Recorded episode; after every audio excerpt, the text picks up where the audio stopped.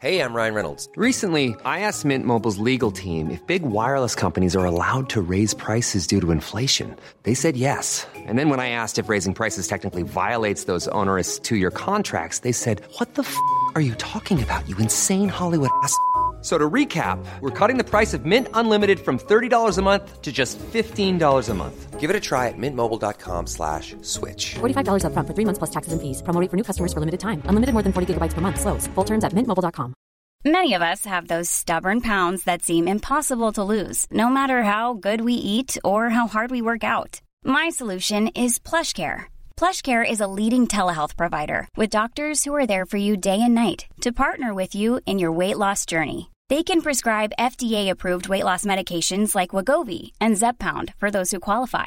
Plus, they accept most insurance plans. To get started, visit plushcare.com slash weight loss. That's plushcare.com slash weight loss. FM 104 Sunday Night Live with Shireen Langan. In just a couple of minutes, Craig Cooney is going to be joining me live in studio, and we are going to be chatting about F104's The Gig that he just recently performed at. It only happened there a couple of weeks ago. And then Judith McAdam is going to be joining me back in the studio, and we are going to be talking about how you can manifest certain items into your life. So that is all on the way in just a couple of minutes. But first, Joining me live in studio right now is Brian Pennie. Brian is a PhD student. He is an author who is writing his very first book, and he's also a personal development coach. So, hello, Brian. How are you? Hi, Shane. How are you? Good. Long time no see. It has been a while. It's been a while. Too long. I know. When was you were on the show? Like six months ago, was it? Oh, I'd say six months. Yeah, about that. Yeah, in and around. Yeah. Because I remember you were one of my first interviews, and that's why I was like, I need to get him back. it was one of my. I was really nervous at the time. It's, I it's really- remember. yeah, it's great to come in. It was my second uh, radio interview. But it's great to come in now and see the difference of that. That the the nerves are gone. You know. I know. Yeah, yeah. You were like a you were like a new person walking in because I remember you were written even at the end. You're like, is there anything I need to change? And I was like, relax, you're fine. But you you love getting that feedback, don't you? I do. I, I, I call it negative feedback, and people don't like that. It's constructive feedback. I nearly say negative feedback because just to to uh, jab people a little bit. But it's for me, it's constructive feedback. I think it's very hard. I think for anybody to see our own faults or to see our own where we're going wrong. So I just I'm always asking people for feedback. Yeah, I love it. And how do you stop that from um, damaging your ego? I'm going to be honest because sometimes when I get bad feedback, I'm like, ooh, that, that hurt a little. Do you know what? I've completely reframed how I look at failure and how I look at negativity and how I look at doing things wrong. So I, I remember looking into the, the origins of the word failure, and it comes from the word succeediary, the Latin word succeediary. That's where, sorry, the origins of the word success. And succeediary, I'm probably butchering that by the way, but um, and it come it means comes from the Latin to come after, and for me it's to come after failure. So to actually succeed, you need to fail. So if I do something wrong, I see it as learning. I see it as, as another step in success. There was a great quote I heard one time that if I fail more times than you, I win. And it's just so if I get constructive feedback or negative feedback, they're telling me what I've done wrong, but that means it's growth. So that's that's I've just reframed it really, you know, and it makes me feel better. yeah, no. Well, like, no better man for it. You're, you're, you're literally studying how to reframe your mind. Pretty much, pretty much, yeah. Are you coming to the end of your PhD? How long do you have left? Uh, two years to go. Oh, two years to go. Yeah, it's it's not on hold at the moment. It's um I've started to park it because um we're, we're chatting about that. I'm writing a book at the moment, so I've parked it for a couple of months. So I'll be back into it now at the end of October. But um yeah, we're looking at mindfulness interventions for people in recovery um from early addiction. And it's going great. It's it's it's. I wouldn't say it's not so much reprogramming your mind. It's quietening the mind. Well, it is. It's reprogramming the associations you have in your mind with bad thoughts, and from an addiction perspective, with the triggers and the associations you have with co- different contexts and stuff like that. But um, yeah, a couple of other. We chat about it another time, go into the academic stuff, but a couple of nice variables that we're bringing in to look at wanting more and materialism and stuff like that. So I'd be fat, dying to get stuck into it now next year. Oh my god, that, that's absolutely mad. Just because I remember when I was chatting to you last time, I mean, you were up to a lot, but I feel like your life has just kind of escalated over the last few months. Yeah, the la- yeah, the, the last few months have been crazy. So there's a couple of things I can't talk about, I suppose. Um, a couple of projects I have going. So I I I got the book deal. I was writing a book with um Bressie with Niall Breslin. That sort of fell through. Um, just we were both busy doing different projects. The, the time just didn't really work. But that got me an opportunity to get get published for my own book, which will be coming out next year. And then I suppose I, I as you know as well, Shrin, I always talk about it. I love being bold, taking risks and stuff like that. So I reached out to Virgin Media at one stage. I'd love to get like um, me on TV show around self development and helping people and stuff like that. So that's still I sent them in a proposal, but I'm looking at other angles of other TV shows and stuff like that. I'm just really I'm just willing to put it out there and see what comes back. You know, just having fun. I know. You know, well, fun, fun. It's all about the fun. I suppose. it is. It is. Because I remember um, the first time I interviewed you was for a podcast I was launching, which is definitely over a year ago at this stage. My first podcast. Was it? Yeah, oh my god, look at us now. um, oh my god, that's mad. Because I'm pretty sure you're one of my first um, interviews as well. I can't even remember. I think someone sent your details on to me, and I was like, he looks Um, deadly. Mel, Melanie. Yes. Yeah, yeah, yeah. Yes, Yeah. because I remember. Yeah, and Yeah. you were you were telling me about all these ideas you had and stuff like that, and then the standout thing from that entire interview, which I'm pretty sure is like an hour and a half, was when you turned around and you were like, "I'm the happiest person I know." And I feel like that was one of those things that really hit me hard, and I was like, "Wow, like what a quote to be able to say." Like, is that Yeah. something you still stand by? It's a hundred percent. Do you know what? I, I've tempered it a little bit because I don't want to come across as egotistical or anything like that. But I say I'm one of the happiest people I know. But I, I genuinely am. Like I, I wake up happy. I go to bed happy. I, I have the ebbs and flows. They're there, but my baseline happiness is always high.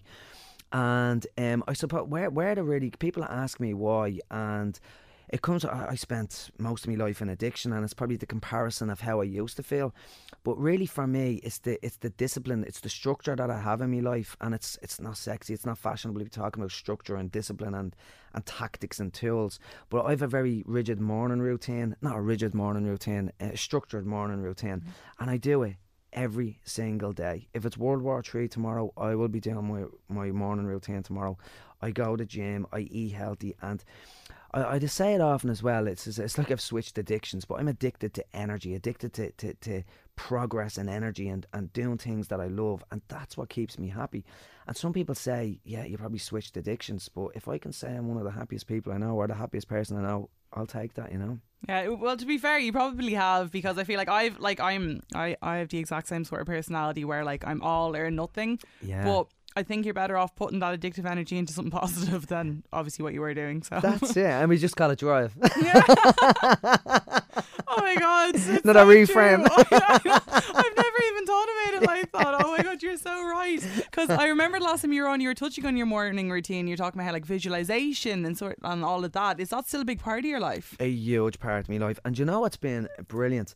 I remember a couple of times um, uh, some of my visualizations that I that I practice in the morning. I, I visualized writing my second book in the Alps before I even was writing my first book. It was uh, this other book that I want to write, and that's going to happen. It's I'm in line to get that the next deal on that. Um, but I remember doing lots of visualizations around uh, doing big gigs, big talks, and I done one in Seminar last year, and then I done my own one in the Driocht there a couple of months ago. I got like that was just me own giving back to the community, and I had nearly three hundred people packed out house, and um, it was like I visualized. I remember I visualized about them things and said, "Oh wow, they came true," and it's great to see that happening. So I'm nearly stepping it up now. I'll be visualizing going on the Ryan Tubridy show and stuff like that for when the book comes out. And I, I genuinely I know what I'm gonna say on that show. Uh, Tim Ferriss in America, I'm a mad fan of his, and I visualize myself on his podcast and just putting it out there, you know. No, it's good. No, that definitely. And the thing that I love about you saying something like that is because obviously, I like we are speaking about how Judith does like a weekly segment on the show. Yeah. And I love Judith, but I feel like a lot of people may not. I don't know. They might listen in and just be like, oh, you know. That's just her thing. But I love the fact that you've come from such a different background and you have this story and you're even sitting here being like, no, I'm telling you it's now. It's true. It's true. It's true. And and the funny thing is, I used to see that stuff as kind of fluffy, and and there's there's fluffy aspects to it. Like if I visualize I'm winning the lottery, that's not going to happen. I visualize about things that I can impact. So if I visualize uh, writing a, a book over in the Alps, or I visualize doing a big talk, or getting on the Ryan Tubridy show, if I have an opportunity throughout that day or throughout that week that's going to align me with them goals, I'm going to jump on it. I'm going to take it. So it's got to, your visualizations have got to align with potential actions that you can take. And I think that's really the important, the tangible part that I, because I'm all about tan- being tangible and science, I'm all into that stuff, applicable stuff. And I think that's the important piece. Yeah, no, that's the part that because I feel like when The Secret came out, all these people were, I was one, sitting on my couch being like, 10 grand, 10 grand by the end of the month. Yeah. Like, it was never going to happen, Shireen. It wasn't just going to like, bing, and be in my account. But a lot of people would see it like that, which is absolutely mad. But then, given what you're studying and all of this, I, I feel like you're the one person who may be able to answer this question because I've oh, I always No ask pressure. this. but when I talk about visualization, sometimes I say, sometimes I feel like, and I, every time I say this, a lot of people can relate to it. It's almost as if when things are going good, you start to visualize bad things, or else it's like your mind starts to sabotage itself. Have you ever experienced that? I haven't. No, do you know what do you, do you know what I mean? As in, like, yeah, and I've, it's it's really interesting. I'm starting to lean in here because I do. I know self sabotage would be not something that's yeah, not, repertoire is the wrong word. It's not something I've traditionally done, but I, I do hear a lot of people talking about that. Probably the fear of success, and it's nearly like a lot of people I hear are afraid of success because if they go for it and they fail, it's it, it's just that they've they've they've put themselves out there. It's the part of being vulnerable, I suppose. Mm, it's it's really weird. It comes down to belief for me at the end of the day, and so th- this is something that I can never really get into. That I can never really get my head around. It's like, what's the mechanisms? What's the what's the essence of belief? Because one of the things that why I've been so good in my recovery, why I've, I I believe I've had a, a good solid recovery, is I had tremendous belief in myself when I got clean. I remember when I went to college, uh, they asked me to do this interview to get in to, to do the course. And he says, "Oh no, I think we should do an access course for the year." And I remember jumping up and saying to your man, "says I'm not here to take part. I'm here to kick ass. I want to be the best." I love that. and I genuinely mm-hmm. believed it. I don't know where that belief came from.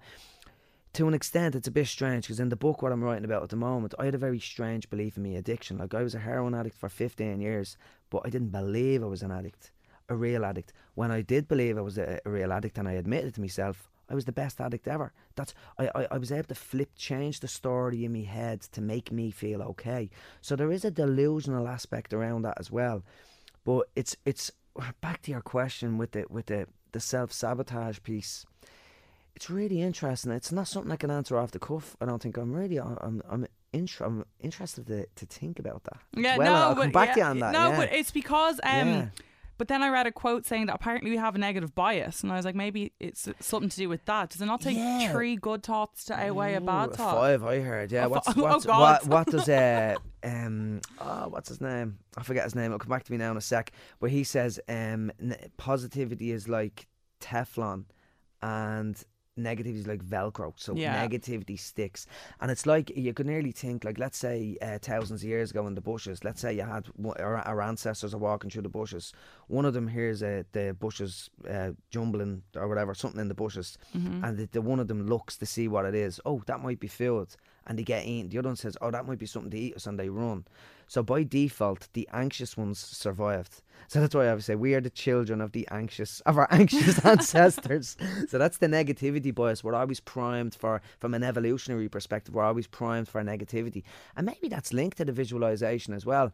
It's funny where, where I come from. So I, I teach the neuroscience of uh, I teach neuroscience in Trinity Trinity College as well. So I have a lot of knowledge around. Sorry, can I just ask?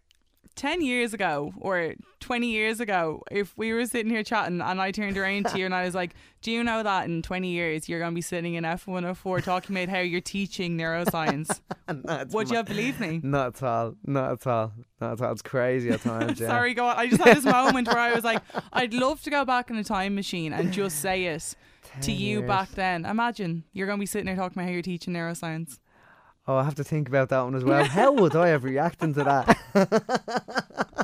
Sorry, go on, as you were saying. yeah, but um, and the, the thing about neuroscience is from a visualization perspective, and this is why it's not fluffy either. This is what what what really um makes a, str- a stronger process, a stronger practice as well.